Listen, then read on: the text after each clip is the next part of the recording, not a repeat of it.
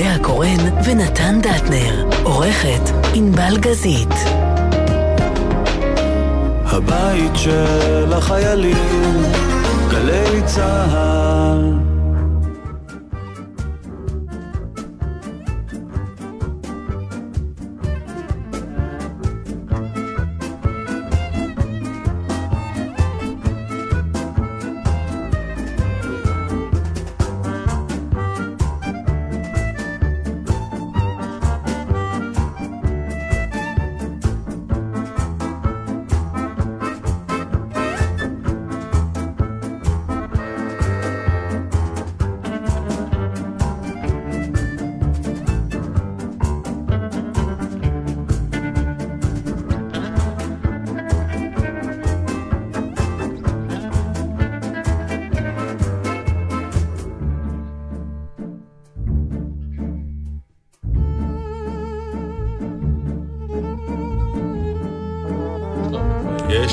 מה אומץ? על מה אתם רוצים? מה אומץ? אין לי אומץ, יש לי אומץ. יש לי אומץ להכל, חוץ מלכלום.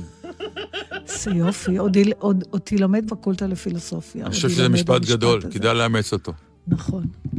אני יכולה לפנות בקריאה נרגשת לכל מי שנולד לפני אלף תשע מאות שבעים, לא להגיד לי גדלתי עלייך. לא, אני ויתרתי.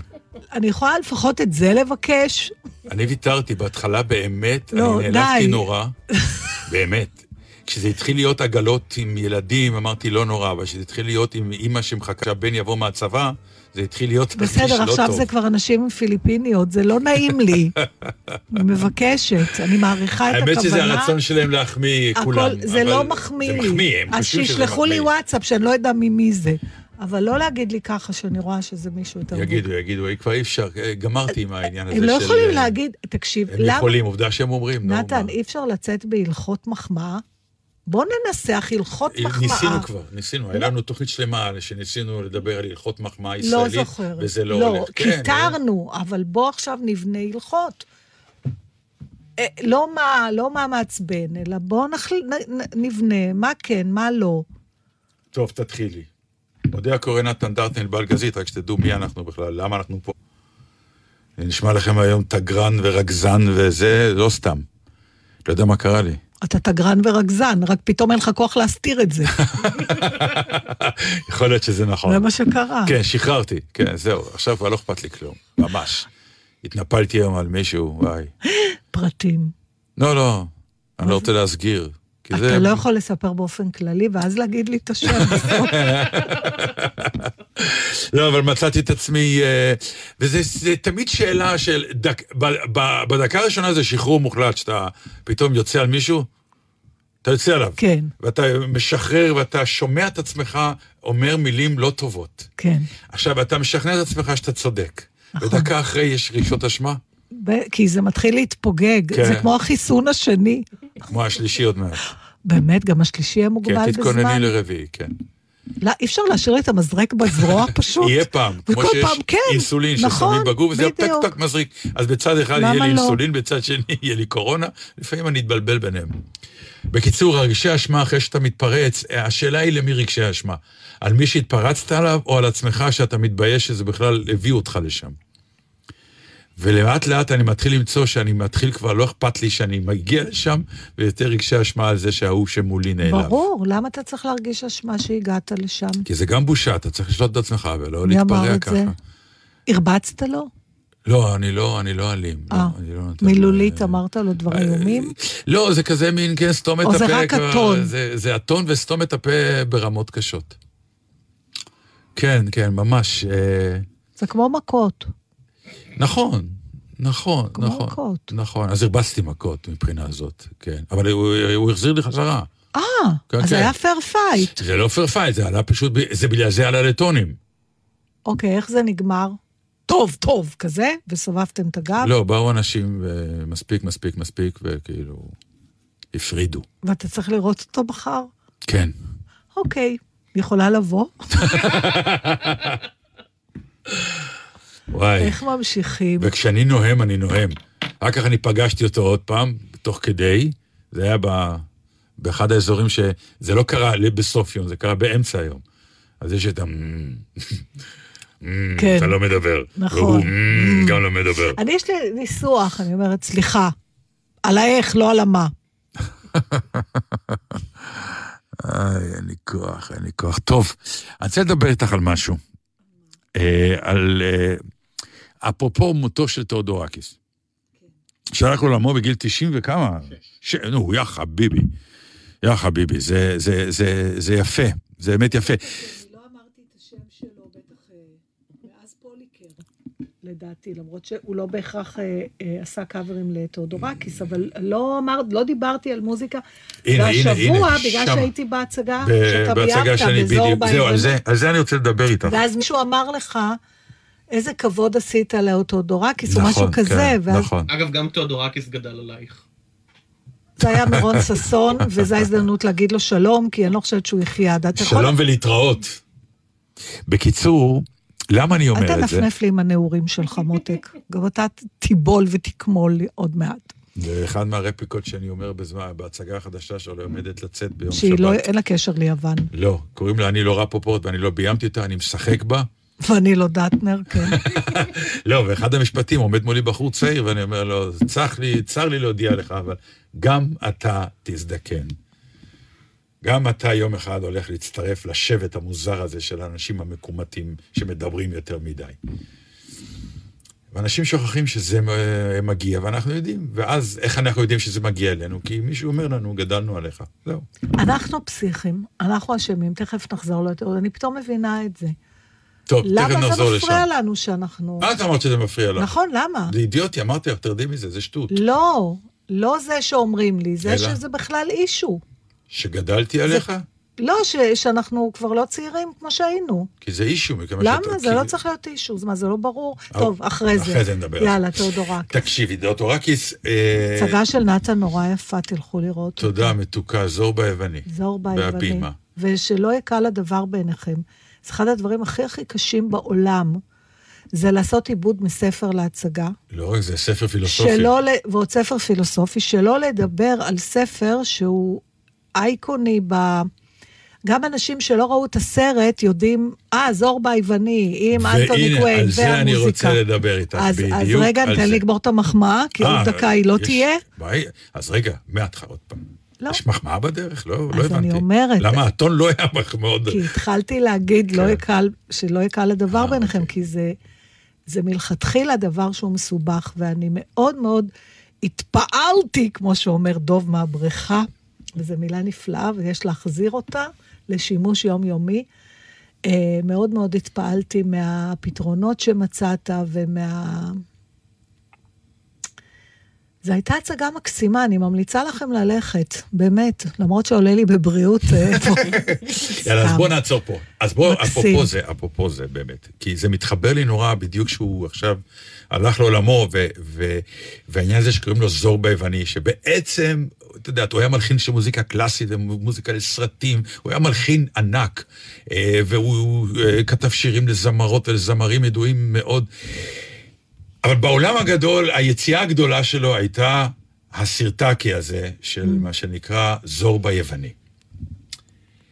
וזה אחד הדברים המאפיינים, שלפעמים נוצר מיתוס של משהו, שאחר כך גם יוצר ציפיות של משהו, שנובע גם מקצת בורות, וכל העולם נראה פתאום אחרת, וכולו עושה טעות. כל העולם. ובאמת דברים אמורים. כשאמרתי פעם שאני הולך לעשות את זורבה היווני, אמרו לי, אה, גדול, מוזיקה, ענייני. אמרתי, לא, לא, לא. לא המחזמר. לא, עזבי את המחזמר. המחזמר נכשל, שזה סיפור בפני עצמו. מה, מה, את שומעים משהו? כן, כן, נדבל שם על חאנדר של ה... אה, אוקיי. והמחזמר נכשל, עזבו יותר, אם תרצו אני יכול לספר לכם גם למה הוא נכשל, אבל... הדבר המעניין... חבל שלא אמרת להם לפני שהם יוצאו איתו. אם הם היו שואלים אותי, הייתי אומר להם. לא, לא, זה נכון, כי הם יפסידו המון, ואפילו הביאו את אנטוני קווין באיזשהו שלב, שיעלה בהצגה, והחליף את השחקן הראשי שפתח, כדי אולי לעורר ולהרים את העניין, וזה עדיין לא הורם. זורבה היווני של קזנציקיס, מה שנקרא, זה ספר באמת פילוסופי, עם סיפורים מאוד קשים בפנים. כולל רצח של אישה, ובאמת דברים קשים מאוד. ואנשים שוכחים שהסרטקי קורה בארבע דקות האחרונות של הסרט, כשהדמות הראשית הצעירה מבקשת מזורבה, הדמות הראשית המבוגרת, אלן בייטס, בדיוק, מבקש מאנטוני קווין על הים לפני שהם נפרדים, כל המערכת יחסים היא מערכת יחסים של מורה תלמיד כזה, הוא אומר לו, למד אותי לרקוד, כי משהו בריקוד של זורבה משחרר אותו וזה. וכשהוא אומר לו, אתה רוצה ללמוד לרקוד? יאללה, בוא אני אלמד אותך, ואז שומעים, תדם, מתחיל. המוזיקה הזאת נהייתה כל כך מיתולוגית, שבכל טברנה שהיום אתה מגיע ביוון, או בקפריסין... זהב הנגילה שלהם נהיה. זה בדיוק, אתה מגיע ואתה אומר, בוא נע, שים, שים, שים סרטחי, תרם, ואנשים שמים בקבוקים על הראש, ועפים ושוברים צלחות, וכל מיני כאלה, ולאט לאט נולד המיתוס, שזורבה זה חפלה. זורבה זה כיף, זורבה זה תרם, ורוקדים, ואוכלים, ציזיקי ומזטים, אני לא יודע מה, כל מה שקשור ליוון, ושותים אוזו, ורוח טובה שורה עלינו, כשאין לזה שום קשר לסיפור. ונולד המיתוס ונולדות הציפיות, ואנשים לא תמיד יודעים, כי לפעמים פגשתי קהל שבא וכאילו... חשב שזה מחזמר. נורמן עושה את התפקיד הראשי ואומרים, נו, מתי הוא מתחיל לשיר? מה קורה פה? ועכשיו, אין, זה לא מחזמר. זה סיפור מצוין, נהדר. עכשיו, תראו את הסרט, זה סרט אפל. הוא לא סתם צולם בשחור כן, לבן. כן, אבל הסיפ... הסיפור של השמחת חיים... של זורבה. בדיוק. הוא מתעקש עליה. מה, מה, לא, מה מהפנט בדמות הזאת? שהוא בכל רגע, בכל צומת שקורית שם, של הדברים של הקשים, האסונות, הוא שוב ושוב בוחר. לבחור בטוב. בדיוק, ובא. לבחור בשמחה, בלי שהוא מבטל את הרע ואת הקשה. אבל, אבל הוא אומר, ככה אני אמשיך, נכון, אתה מבין? נכון. ו- וזה מה שהופך אותו לדמות נורא מנית, כי אם הוא היה סתם דמות שכל הזמן שמחה. לא, אבל אני אומר, אנשים באיזשהו שם, עכשיו, למה אני מספר את זה? כי יש עוד כמה כאלה מיתולוגיות, אני אתן לך דוגמה. מקס סכיניי. כן. מקס סכיניי, זה נורא מעניין, נולד השיר, זבע מים, לא שיניים. עכשיו, לא מקי סכיניי שר אותו, זה קודם כל. זה לא שיר שלו. זה שיר של המנחה של ההצגה, שפותח אותה עם תיבת נגינה, והוא מספר על מקי סכיניי. והשיר אומר, אין, זה, חבר'ה, זה באמת גנגסטר שלא פגשתם בחיים שלכם, עם הצ'ארם והאכזריות שלו. שילוב מוגד. והוא פותח ככה את ההצגה, ואתה אומר לעצמך, אוקיי. עכשיו, זה נהיה שיר שלאגר מטורף. אין, אין ג'זיסט בעולם שלא ביצע אותו, אין זמר טוב שלא עשה מנו איזושהי ורסיה מטורפת, וכולם יודעים, זה במים, לא שיניים. עכשיו, אתה בא להצגה, ובהצגה, כל מה, מה שרואים... מה, באופרה בגרוש? כן, באופרה בגרוש. אוקיי. שאתה מסתכל על הצגה, מקי סכיניי יושב בכלא, ושתי בנות רבות עליו, כי הוא רימה את שתיהן, כל אחת חושבת שהיא אשתו. זה המחזה, מבחינת מקי סכיניי, יש שם עוד דמויות. בראון, שזה הדמות הכי מעניינת במחזה. בראון והשוטר, בקיצור. מקי סכיניי היא הדמות שבונים את המיתולוגיות, שאתה בא להצגה, אתה לא תקבל אותו.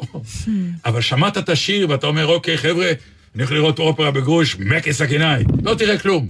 תראה סיטואציה מאוד מאוד לא גנגסטרית של הדבר. ויש עוד הרבה כאלה מין סוג של שירים שקלקלו. אפילו זה קרה בקנה על הגג. קנה על הגג, היו כמה שירים, בעיקר השיר לחיים, שהפך באמת לשירי חתונה. יאללה, אני אשתה, אני אשתה לחיים, כולם שרים לחיים, לחיים, לחיים, לחיים, לחיים. לא אשכח אפילו, את אמרת לי, אני לא אשכח את זה. נו מה, תגדל זקם ותשאיר לחיים? לא, לא הייתי רוטשילד. הוא אמר, אני הולך לעשות את טוב, ואמרתי, נו מה, עכשיו תדביק זקם, תדביק, אמרתי. טוב, אכלתי חנות כובעים. לא, בסדר, עזבי, אבל למה אני אומר את זה? כי כשבאים אחר כך ורואים את המחזמר הזה, מסתבר שהשיר לחיים הוא לא שיר לחיים של שמחה בלבד, אלא הוא שיר שהוא כולו נאמבר של ההתנגשות בין הגויים הרוסים והיהודים שמסתיים בריקוד של ביחד. כלומר, סוג של חיים בתוך השטייטל. אבל בעצם... וזה לא שיר רק לחיים של חתונות, שזה הפך להיות. זה מאבד בסוף את הקונטקסט, זה הופך להיות בסדר, אז מה? לא, זה מקבל חיים משל עצמו, והחיים האלה משליכים על המקור ומקלקלים אותו, אנשים לא זכרו. בסדר, נו. למה אבל זה מקלקל? כי המון פעמים היה יחס, למשל, לקנר על הגר, היה יחס של, דיינו כבר כמה אפשר עם הנשתה, נשתה לחיים, הייתי ראות של כל השטייטל הזה וכל השטויות, שירי חתונות, שרים את זה בחתונות. ולא מכירים את הסיפור האמיתי. ולא מבינים מאיפה זה צץ, וזה מקלקל את הכל. ואז כולם באים ואומרים, בוא נעשה, מה המסקנה, נתן? מה? שמחזמר תמיד הורס. שנים כבר אומרת לך את זה. זה לא נכון. זה בדיוק נכון. זה ממש לא נכון. היא טועה. Thank you. We'd like to do something for you now. We haven't heard a girl sing it. And it, since it's so popular, we'd like to try and do it for you. We hope we remember all the words. Oh, the shock has pearly teeth, dear, and he shows them pearly white. Just a jackknife has McHeath, dear, and he keeps it out of sight. Oh. With his teeth, dear, scarlet billows start to spread. Fancy gloves, though, where's man?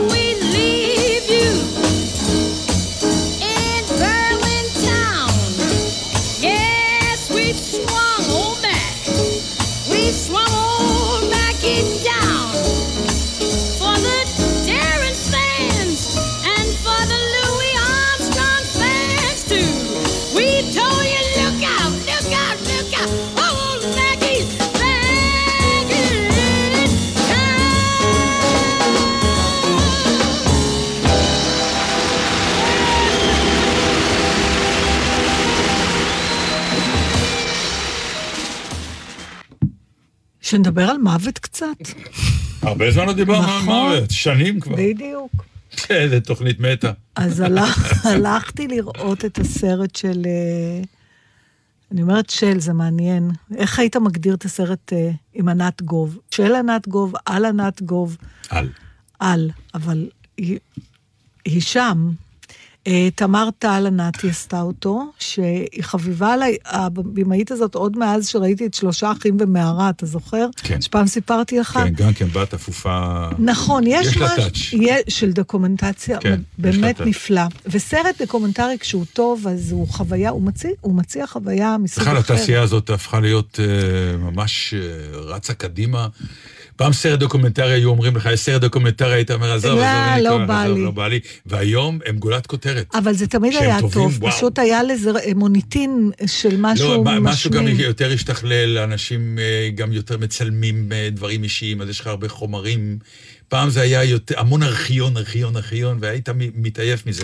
וכאן פתאום עוקבים אחרי אנשים, ואנשים התחילו להבין, תשמעי, אנשים היום מדברים בשפה, שאת ואני חשבנו שהיא רק טובה לנו, רק אנחנו מכירים אותה. מה? כמו קלוזאפ, בוא נעשה פה קאט, בוא, בוא, זה ייכנס בעריכה, לא ייכנס בעריכה. אלה פעם היו מילים של רק אנשי המקצוע. והיום כל ילד, כל פרחח כבר יודע במה המדובר. וזה הפך להיות דבר ש... כן, אבל אני חושבת ש... אנשים אוהבים להתעסק בו יותר. אני חושבת... ולצלם את עצמך יותר. נכון, אבל זה עדיין לא הופך את זה לסרט דוקומנטרי טוב. דר... אני פתאום, לא התכוונתי שנדבר על זה, אבל זזנו רגע הצידה. בגלל זה יש חומרים, יש מלא חומרים בגלל זה. נכון, אבל אני פתאום מבינה משהו על, על סרט דוקומנטרי, הוא לא באמת... יש איזו מחשבה כזאת, שסרט דוקומנטרי זה כאילו, אה, מר... הבמה היא לא מעורב, זאת אומרת, הוא מראה לך איזושהי מציאות, וזהו, רק מעביר לך את האינפורמציה עליה. אבל זה לא ככה. זה בחירה שלו איך להעיר, זה כמו, למה אתה מחייך? כי ראיתי גם את הסרט על אה, דני קרבן. אה, אז את זה עוד לא ראיתי. אז אני, אני כאילו שואל, למשל, יש שם הקטע שהוא שואל אותו משהו, דני. כן. הוא אומר לו, זה כמו הג'רניקה. אה, כן, את ראיתי את הקטע הזה. מה תספר? ההוא שעושה את הסרט. לא יודע מה זה. אז זאת השאלה, האם עשה לו טריק או שהוא באמת לא יודע? כי הוא אמר לו, מה זה ג'רניקה? ודני מתעצבן. אני הייתי מתעצבנת גם. לא, בסדר, הוא אומר לו, אתה עושה סרט דוקומנטרי על אומנות וזה, ואתה לא יודע מה זה ג'רניקה. אתה לא מתבייש, אתה לא, אין סרט, והולך, כאילו, ממש בעצבים, עד שהוא מסביר לו שזה ציור של פיקאסו וכו'. אז כאילו אתה אומר, מה? הוא עשה לו טריק, בשביל שיהיה לו קטע טוב לסרט. קודם כל, יכול להיות... אני ואת זוכרים את הקטע הזה. זה הקטע היחידי שראיתי, זה פשוט הקרינו אותו בתור דוגמה כנראה. קודם כל, יכול להיות שהוא שאל אותו מה זה ג'רניקה, כדי שהוא יספר מה זה, אתה יודע, לפעמים זה כמו... לא, לא, הוא נשמע כמו אחד שלא... כי הוא כאילו דיבר איתו בשפה מקצועית, הוא אומר, אתה עושה סרט על אומנות, אז אתה בטח מבין משהו. אבל הבחירה של הבמה היא להשאיר את זה בעריכה, או של העורך, אז לזה אני מתכוונת, זאת אומרת, זה... כשאתה עושה סרט דוקומנטרי, עדיין זה הסרט שלך. ברור. אתה לא רק מהצד ומצלם, ואתם תראו. נכון. אתה נכון, בוחר... נכון, אתה לא נער שליח של העניין. בדיוק. כן. אז זה כבר באמת, אתה מתחיל לראות שפה של דוקומנטריסטים, ואתה אומר, וואלה, אותו אני אוהב, למרות שכל פעם הנושא הוא אחר, וכאילו זה לא סרט עלילתי. בכל מקרה, תראה, זו חוויה מאוד מעניינת הייתה לראות את הסרט, כי אני הכרתי את ענת. בדרך כלל אני לא מכירה את האנשים שאני רואה את הסרטים. למה לא חיכית, נגיד, שזה יהיה בטלוויזיה? כי התעקשת ללכת לראות את זה עכשיו בקולנוע. קודם כל, אני אוהבת קולנוע. וגם הייתה לי חוויה ממש נפלאה, שהלכתי עם חברה, והיינו רק אנחנו באולם, אז אפילו לא היינו צריכות מסכות, מרוב שזה היה הקרנה פרטית. וסליחה, אני חושבת שצריך ללכת מדי פעם גם לקולנוע, כי הם עוד מעט יפשטו את הרגל, נתן. אז גם לסרטים האלה, וגם אני אוהבת קולנוע, לראות דברים בקולנוע. אבל נכון, אפשר לראות את זה גם בטלוויזיה. זה לא מחויב המציאות. זה אמור להגיע לשם עוד מעט. לא, אני, אני לא, אלא פתאום רציתי לדעת אם היה בזה עניין גם אישי שהיית חייבת להרגיש. תראה, יצאתי מהבית. לא, יכולת לראות סרט אחר, אבל כאילו הלכת לזה במיוחד. אני רואה גם סרט אחר, אני אראה גם סרט אחר. היא לא רוצה לענות לי על השאלה. אין לי מה, אני אוהבת ללכת לקולנוע. לא, אבל כאילו בחרת ב... בחרתי בסרט הזה. זה כי מתוך מה, מה בער לך לראות? עובדה שזה בער לך. או שאין לך תשובה לזה? או שלא חשוב? תראה, זה סרט שסימנתי אותו ברצון לראות אותו, אז לא התחשק לחכות את זה הגיע לטלוויזיה, ובסוף תמיד מגיע לאותם, לאותו זכיין שאין לי. טוב, אתה מכיר את זה? מה שאומרים, מה הבא, תורידי מהאינטרנט, וזה אז נגמר בזה, שבאחת בלילה אני שולחת לי ענבל גזית, שלעולם אינה ישנה, או שהיא עושה דברים מתוך שנה, ואני אומרת לה, איפה אפשר לראות וזה? עזוב, הלכנו לקולנוע. תראה, זה, זה, אז אני, אז התחלתי להגיד, זה סרט, כשאתה מכיר את הבן אדם, אז אתה כבר מסתכל אחרת. קודם כל, זה באמת הזכיר לי כמה חיבבתי אותם. לא תמיד אנחנו זוכרים שחיבבנו מישהו, אבל זה גם סרט נורא חשוב, באמת, גם למי שלא הכיר אותה, והוא חשוב, אה, בגדול אני רק אגיד למי שלא יודע, שזה סרט שמתעד את השנים האחרונות של ענת, אה, זה בעצם שיחות שהיא ניהלה עם, אה, עם אה, קנלר, עם ארי קנלר, שהוא הסוכן שלה, שזה התחיל מזה שהיא אמרה, שהיא רוצה שהוא ידאג לעיזבון שלה, אה, ו, ו, וצילמו את השיחות האלה, ובתוך זה יש גם אינסרטים של רעיונות עם בני המשפחה שלה, לאחר מותה, אה, אבל זה טוקינג הד, זאת אומרת, אה, כן, רואים גם קטעים מההצגות שהיא עשתה, וזה סרט נורא חשוב, כי הוא מציע אופציה. הסיפור, מה שענת גוב מציעה זה אופציה. האופציה היא שיש גם מוות, והיא מאוד קיצונית בדבר הזה, זאת אומרת, אם יש נגיד איזושהי סקאלה, שמדברת על חיים ומוות, אז יש בצד אחד את כל האנשים האלה של, אני לא רוצה לשמוע על זה, אל דברו איתי, אוי ואבוי צבא, תפו תפו עין הרע, ובצד הקיצוני האחר, זה כאלה ש, שאורגים למוות, ומתאבדים בגיל נורא צעיר וזה, אבל פתאום עמדה שם מישהי, שמציעה מין אופציה שאומרת, אני אוהבת מאוד לחיות, אני לא רוצה למות, אבל אני מבינה שזה בלתי נמנע, ולכן אני לא, אני לא מוכנה לפחד מהדבר הזה. והוא, ו... למה מפחדים מהמוות? היא, היא טוענת שזה הדבר הכי לא מובן בעולם. היא אומרת, אם יש משהו שברור מרגע שאתה נולד, ונכתבו על זה, כן. זה שנמות, ויחד עם זה, היא אומרת, רוב בני אדם מתכחשים לדבר הזה. מפחדים ממנו כל הזמן, עוקפים אותו כל הזמן, עושים דברים מטורפים רק שהוא לא יקרה. כולל לא לדבר עליו, לא להתכונן עליו, ואתה ואני ניהלנו פה באמת נכון. שעות של שיחות על הנושא הזה במשך השנים. וחטפנו על הראש על וח... זה. חלק חטפנו, וחלק גם קיבלתי הודעות של, וואי, איזה חשובה הייתה השיחה, מיד עשיתי צוואה, אה, אתה יודע. בשיחות הפרקטיות. בשיחות הפרקטיות, אבל מוות, זהו, אתה גם רואה דרך ענת שמוות זה עניין פרקטי. והפרקטיקה שלה מתייחסת לעובדה שהיא עשתה הכנות אליו. קודם כל היא עשתה החלטות. מה היא כן מוכנה, מה היא לא מוכנה. חלק מההחלטות האלה השתנו במהלך ההתמודדות שלה, וההחלטה הגדולה מכולן, שזה אם בכלל לעבור טיפולים, השתנתה לא כי היא רצתה, כי היא נכנעה לרצון המשפחה שלה. בסדר? הרופא גם אמר לה, את לא לבד בעולם, יש לך משפחה, ולהם חשוב שתעברי את הטיפולים האלה שאת לא רוצה. כי אם הרגע שקיבלה את האבחון, היא מבחינתה, היא בכתה יום, וגם לא היא אומרת את זה, גידי אומר את זה, וזהו, ומאותו רגע נכנסה למוד של זה מה שזה, ואחד הדברים שהיא אומרת שם, ועל זה רציתי לשאול אותך מה דעתך, כי זה באמת אמירה שלו, הוא אמר לה, מה, לא, לא זוכר בדיוק את הניסוח, אבל כאילו, מה, לא, לא, כבר הצעירה, היא הייתה באמצע שנות ה-חמישים לחייה, כשהיא קיבלה את הבשורה הזאת, שזה סרטן סופני, נפטרה בגיל חמישים ותשע, זה נחשב היום מאוד צעיר, היא אמרה, לא, למה צריך להיות, לרצות לחיות כל כך הרבה שנים? הוא אמר לה, מה זאת אומרת? כי היא אומרת, זה כבר חזירות. זו המילה שהשתמשה. היא אמרה, כי זאת כבר חזירות. היא אומרת, היו לי חיים נפלאים עד עכשיו. עשיתי הכל, עשיתי וילדתי ונכדים וזה. אין לזה סוף, היא אומרת. אז למה? אז עד שגם הנכדה תגדל, ועד שגם היא תתחתן, ולמה שלא יהיה גם נינה? היא אומרת, אין לזה סוף לחזירות הזאת, של עוד לחיות וואי, ועוד... וואי, זו מילה לח... קשה. נכון? זו מילה קשה. חזירות, אני לא מקבל אותה, אני מוכרח לומר, אני מבין מה אתה תראה מאחוריה. מה, אז תגיד לי מה, מה זאת?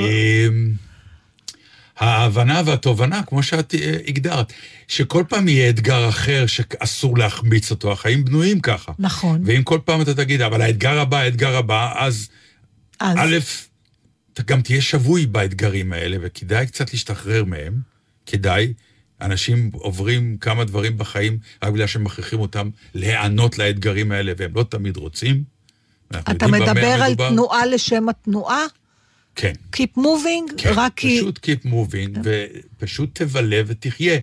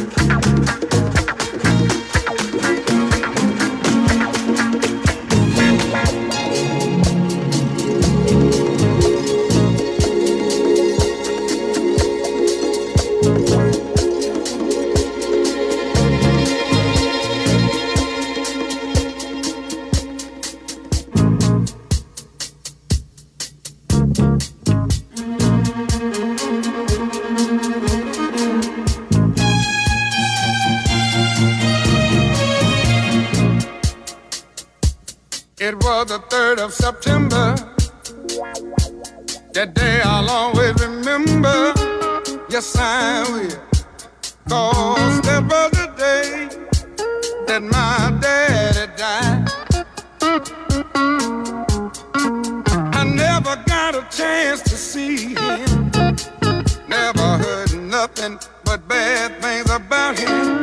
Mama, I'm depending on you to tell me the truth.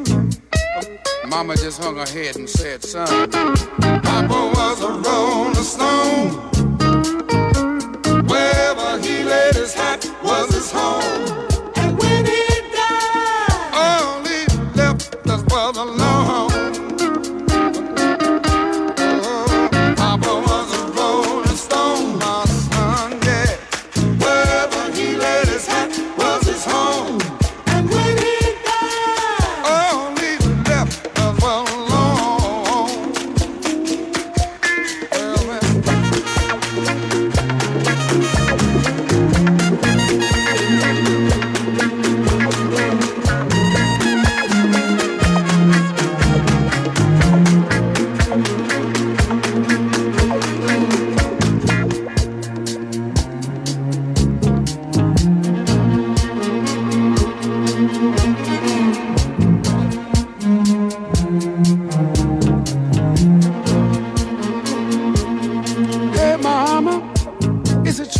To say that Papa never worked a day in his life. And Mama, some bad talk going around town saying that Papa had three outside children and another wife. And that ain't right. Heard some talk about Papa doing some storefront preaching, talking about saving souls and all the time leeching, dealing in debt and stealing in the name of the Lord. Mama just hold her head and say, Papa was a rolling stone, my son. Wherever he laid his hat was his home. And when he died, all he left was for the Lord. Hey, Papa was a rolling stone. That comment, wherever he laid his hat was his home. And when he died, all he left was for the Lord.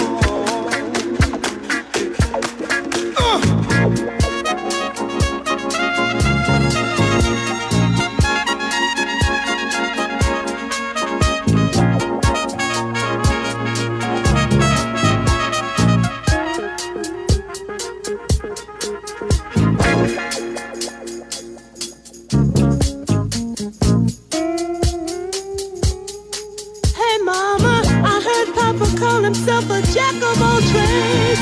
Tell me, is that what sent Papa to an early grave? Folks say Papa would beg, borrow, steal to pay his bills. Hey, Mama. Folks say Papa never was much on thinking. Spent most of his time chasing women and drinking.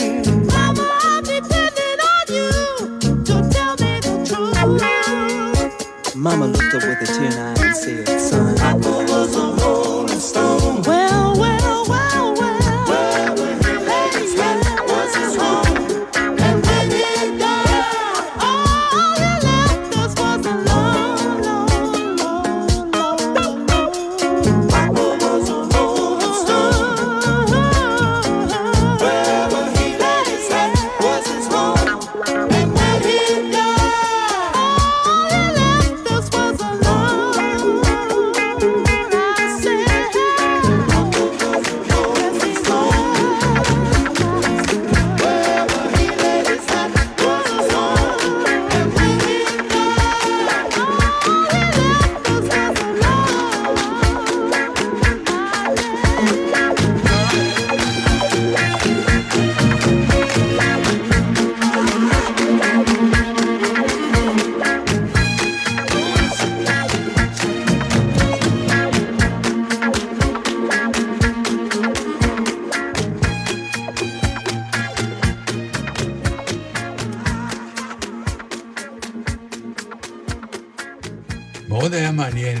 קורה אם היינו יודעים שמוות לא כרוך בייסורים ולא כרוך במחלות ולא כרוך בכאב או בפציעה, אלא יום אחד אתה יכול לא להיות. אנשים הרבה פחות יפחדו מהמוות. אז עכשיו תשמע, זה נורא מעניין מה שאתה אומר. אני דרך אגב לא בטוחה שפחות יפחדו, כי עדיין אתה אומר אני רוצה ללכת בשקט, אני רוצה, כמו שוודי אלן אמר, אני לא, לא, לא אכפת לי למות, אני רק לא רוצה להיות שם שזה קורה. לא, אבל נכון, אבל בדרך כלל מוות שלנו אפוף באיך אתה מת, לא המוות עצמו. אז אני חושבת שזה, שזה, זה חלק מהעניין, אבל אני עדיין חושבת שהפחד הקמאי האמיתי מסתתר במחשבה של יום אחד אני לא אהיה. ההיעדר אני הזה הוא מבעית, כי כל העולם זה אני. מה זה נתן, זה איך שהוא רואה את השקיעה, ואיך שהוא רואה את הזריחה, אין זריחות ושקיעות אם אין נתן מבחינתך. אתה מבין מה אני אומרת? אז הסוף הזה, זה גם סוף העולם. המחשבה שהעולם ימשיך לחיות גם כשאתה לא תהיה, וזה בסדר, זה מאוד לא מובן מאליו, וזה אחד הדברים שכל כך מפעימים בענת גוב, כי היא, היא אומרת, ברור, אני, זאת אומרת, אני פה, עשיתי, הייתי, אבל הכל ימשיך גם אחריי. זה לא סוף העולם, זה שאני לא אהיה. הדבר, זה... אני אגיד לך, הדבר היחיד שאמור לצער אותי אה, בעניין של מוות, זה רק הצער שאני אגרום לסביבה, או השמחה, אני לא יודע מה יהיה, אם אני ביום שאני לא אהיה. למה אבל... זה בכלל מעניין? למה אתה בכלל שואל את עצמך את השאלה הזאת? הלוא אתה כבר לא תהיה פה, זה כמו שאדם נכון, רוצה לדעת איפה סתם, הוא... אבל סתם, אתה לא רוצה לגרום צער. זה כמו שאני רואה עכשיו את המשפחה שלי, וכשהיא נמצאת במקום קשה, אז קשה לראות. ויש את הדבר השני על אריכות ימים. מה שנקרא, אני חי בשבילי, מה אני צריך את זה בכלל, בשבילהם. בדיוק, אבל אני זוכר שמישהו אמר לי פעם את המשפט הזה, לא אפרופו מוות, אלא אפרופו בעיות של, נגיד, הנכדים שלך, הילדים שלך, הנינים שלך, בני דודים שלך, החברים שלך, אז תמיד מישהו היה אומר לי, תקשיב, זה לא הסיפור שלך. תייחס לזה קצת ככה, כי לפעמים כן. אנחנו באים ואומרים... נכון. אני דווקא מחוברת לזה, הרבה פעמים שואלים אותי דברים על הבנות שלי. זה קשה. אני אומרת, זה לא ענייני. עכשיו, זה קשה להגיד את זה, ברור, זה מאוד קשה. ברור, אבל, אבל אני התחלתי מזה, אני זוכרת... זה מאוד עוזר, אבל. זה מאוד, מקל. ואני גם זוכרת... תאמצו את זה, כל מי ששומע אותנו. זה לא אומר שאתם לא. עכשיו לא תעזרו ותתנגדו או תיעלמו. אבל אתם תהיו ממקום אחר, אתם תעזרו כי, ממקום כי אחר, המשפ... כי זה לא הסיפור שלכם. נכון, זה משפט יותר טוב מה שרגיד, זה לא ענייני, כי כשאתה אומר זה לא ענייני, התחושה היא כאילו זה לא מעניין אותי. נכון, וזה לא, לא זאת הסיפור, הכוונה. לא. לא ענייני, הכוונה שזה זה באמת לא, זה לא שלי, כמו שאתה אומר, זה לא הסיפור, הסיפור שלי, זה יפה. אז תעזור לסיפור של מישהו אחר, אבל צריך. אל תיכנס נכון. לז, לסיפור. ואל תהיה פולני, כי נורא 아, קשה. ברור, ברור. ה... אז בקיצור, עכשיו הדבר האחרון שאני רוצה להגיד, אפרופו, פה, זה מתכתב עם איזו כתבה שאני סוחבת מאפריל, אני לא יודעת אפילו למה, שכתבה נורית, אה, נורית גרץ, ב, גרץ. גרץ, סליחה, במוסף אה, אה, ספרים של הארץ, ב, אפילו לא יודעת ממתי, והיא מדברת פה על המון, היא מדברת בעצם בגדול, זה מאמר מאוד מעניין, מי שמתעניין בספרות, על איך סופרים ומתייחסים מהמוות, מה הם כותבים, מה הם זה, מילים אחרונות, לא מילים אחרונות, איך הם רואים את הדברים, מאוד פילוסופי, מאוד יפה, אבל היא אומרת, היא מספרת פה לאיזה סופר אחד, שכל הזמן שהוא נורא גננות, אז בגיל, הוא כל הזמן קיווה שהמוות יבוא לביקור הסופי שלו, כשהוא יהיה באמצע עשיית משהו רגיל, זה אפרופו מה שאתה אומר, כמו למשל לשתול את הקרובים בגינה שלו. בדיוק. אבל הוא לא עומד כשהוא שתל קרובים, אלא במיטה, בזמן שבחדר השני שידרו מיסה נוצרית, שזה גם מוות יפה. אבל אז היא אומרת דבר כזה, היא אומרת, אה, אה, היא מדברת מאמר וולטר על המוות, מה זה אמילי דיקנס, והמילים האחרונות, ואז היא כותבת משהו אישי. נורית, היא אומרת, ואני חושבת ושואלת, מדוע כל האנשים שאני אהבתי לא אמרו כלום לפני מותם? אמא שלי הייתה שקועה בלהכניס אוויר לריאות, אבא שלי פשוט הפסיק לנשום, ואמוס, מדברת על אמוס קנן, בן הזוג שלי, בהבי כאילו רוצה להגיד משהו, אה, אה, ופתאום כבר לא היה ולא רצה כלום, ואפילו את עיניו לא אה, טרח לעצום. ופתאום חשבתי, כשקראתי את זה עוד פעם, ומה שאתה אומר, ומה שהסרט של ענת אומר, זה שאם אתה רוצה לעזור לאלה שישארו אחריך, להתמודד עם העצב על מותך, צריך להשאיר מילים אחרונות. זאת אומרת, למשפחה של ענת, יש את המילים האחרונות שלה. או, יש הרבה מילים אחרונות. נכון? היא השאירה המון. היא השאירה המון, כי היא כבר ידעה שהיא הולכת אל מותה. אבל לא כולם יודעים. אבל עדיין, ופה נורית בדיוק מתארת, שהוא יכול להיות שאימא שלה לא ידעה שהיא הולכת למות, אבל אני אומרת, בוא, כמו עם הצוואה, מגיל מסוים, משלב מסוים, תשאירו מילים אחרונות, תשימו באיזה תיקייה, תשימו ב... כי אולי לא תספיקו להגיד אותם, ואנשים... כן, זה נראה לך... מחשבה, ב... לא יודעת. אמרתי לך שלי... חובה? לא. גם אם יבואו לבדוק אותך נתן, אתה כבר תהיה פטור מה... ואז אנחנו נסיים בעוד פעם הסיפור הנפלא שעשו את זה באנגלית, הם המערכון של You don't have to be Jewish, החבורת קומיקאים יהודים, שעשו ברדיו כל מיני מערכונים מול קהל חי.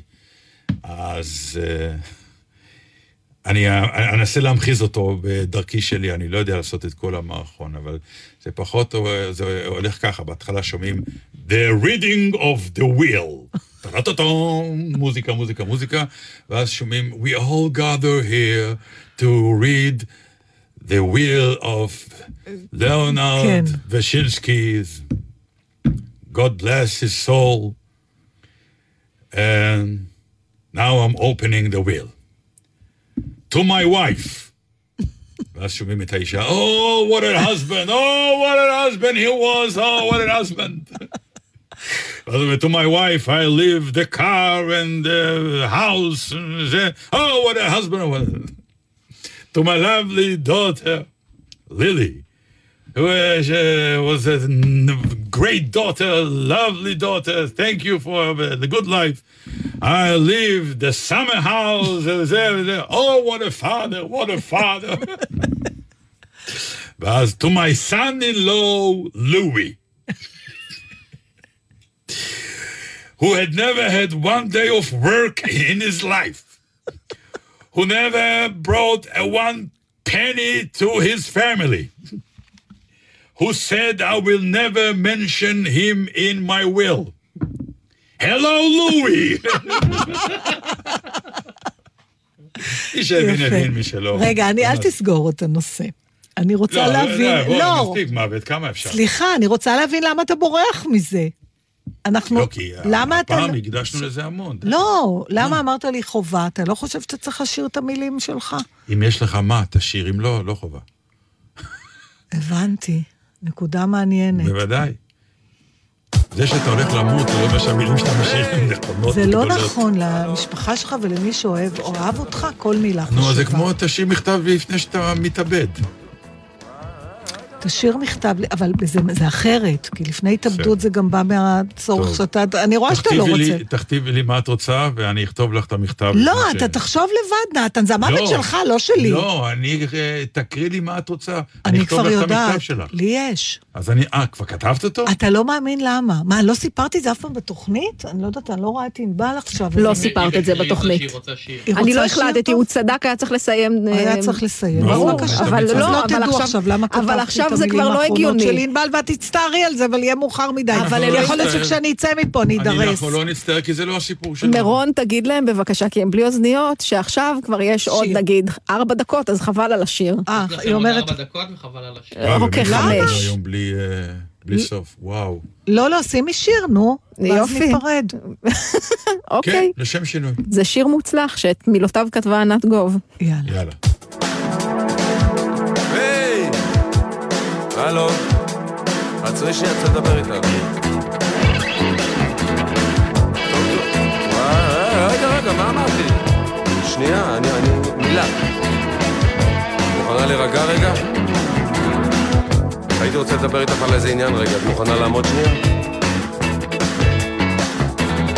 בזמן האחרון ירד קצת מהפסים, את יודעת, כן? את יושבת ובוהה שעות בקירות ולא עושה שום דבר. את מסתכלת עליי כאילו שאני אוויר, את לא מחייכת. אני לא יודע מה להגיד לך. סך הכל אני גבר. זהו.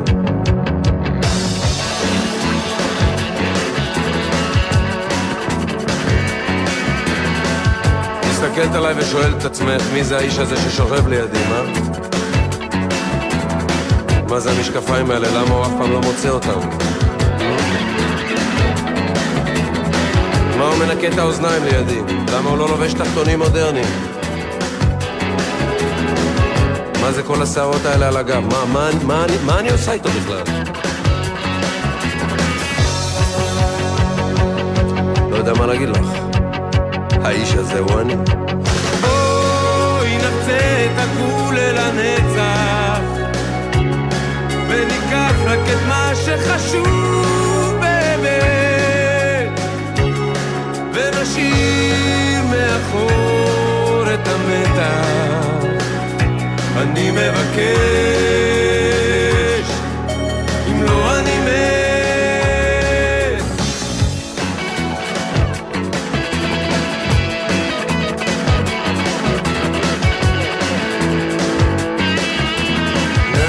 יודע, אני יודע, אני יודע, אני יודע. אני יודע מה עובר לך בראש עכשיו בדיוק.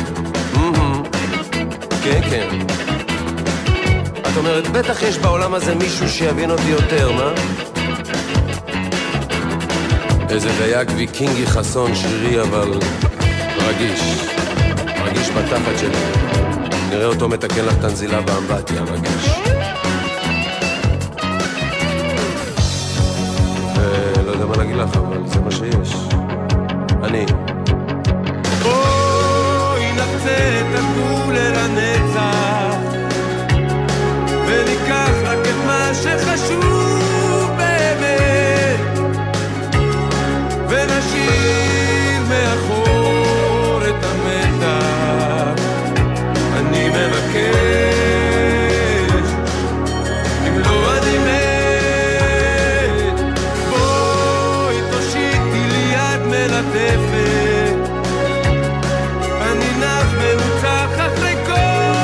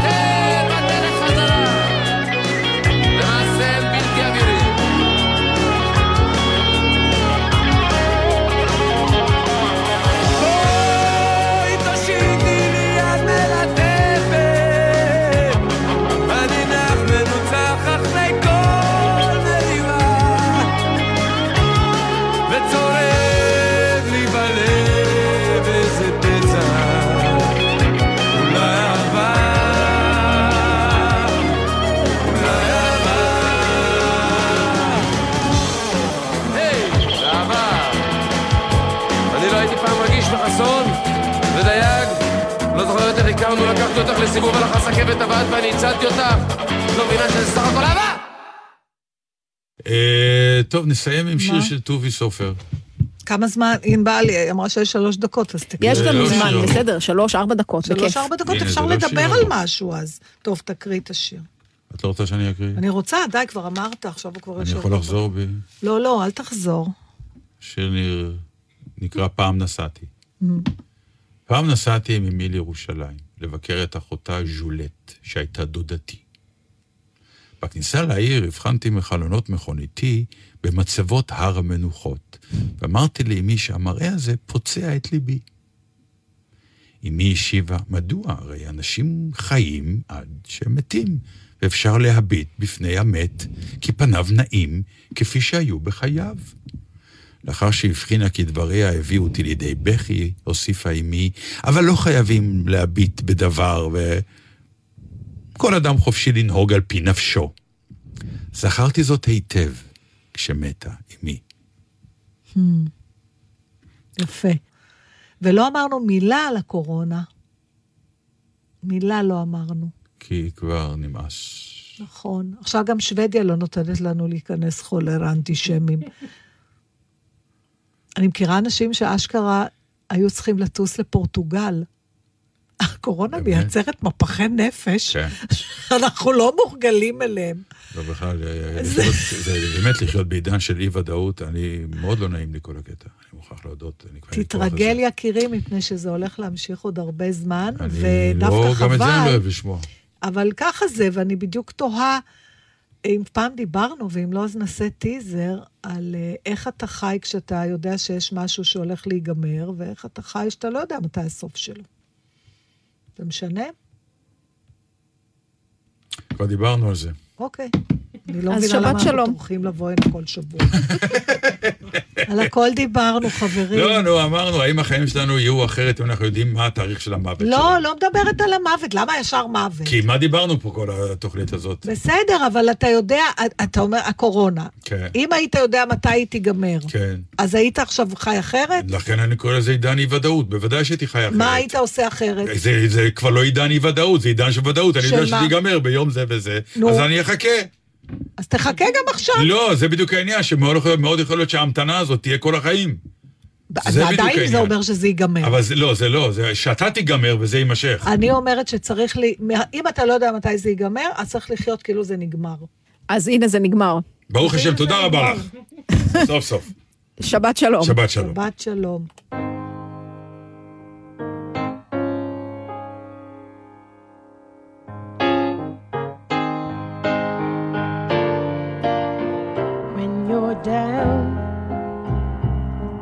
Troubled and you need some love and care and nothing nothing is going right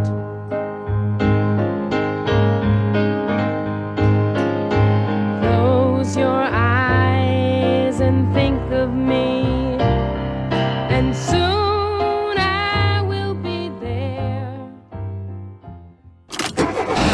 נשמע, נשמע, סוף השבוע היית של החיילים גלי צה"ל כל הזמן גלי צה"ל, יותר מ-שבעים שנות שידור ציבורי שאלות אישיות שמעון אל-כבץ בשיחה זוגית עם הצייר והפסל אופר ללוש והפסיכותרפיסט הדוקטור מיכה קטן על הקשר בין האומנות לנפש איך ילד נולד? בנפש של ההורים שלו איך יצירה נולדת? בנפשו זה הרי סטודיו זה כמו חדר לידה אני קם בבוקר, אני חושב אומנות אני אוכל, אני חושב אומנות אני לא יכול להפריד את זה מהחיים הרגילים מחר, שמונה בבוקר, גלי צהל אנחנו ממשיכים לעדכן אתכם אודות האסון בהר מירון. ארגוני הטרור בעזה חצו לפנות ערב ביום ירושלים, קו אדום, תמם בראשם. מר יצחק הרצוג הוא הנשיא הנבחר. ראש ממשלת ישראל נפתלי בנט. לינוי אשרם, אלופה, אולימפית. מה שקרה השנה. יניר קוזין ומוריה אסרף וולברג מסכמים שנה ברעיונות מיוחדים, כתבות חגיגיות ועוד. ראשון, תשע בבוקר, גלי צהל. בראש השנה, בראש השנה. פותחים את הרדיו. ברביעי בית ראש השנה בשתיים בצהריים, עוד שנה עברה. ענבל גזית ומירון סיסון מצטרפים לפרלמנט של בני גיל הזהב בפתח תקווה. ובארבע אחרי הצהריים, השנה שתהיה. אלעד צמחיוף מברר מה צפוי לנו. הדלת שנפתחה, באומץ רב על ידי מדינות המפרץ שעשו את זה, כבר לא תיסגר. שנה טובה ומתוקה מגלי צה"ל. בוא שיר עברי. יורם רותם בתוכנית חגיגית עם תודו פישר לקראת השנה החדשה. כל נדרי ושרי ושבועי וחמי. מחר, שבע בבוקר, גלי צהל. מיד אחרי החדשות, אהוד בנאי.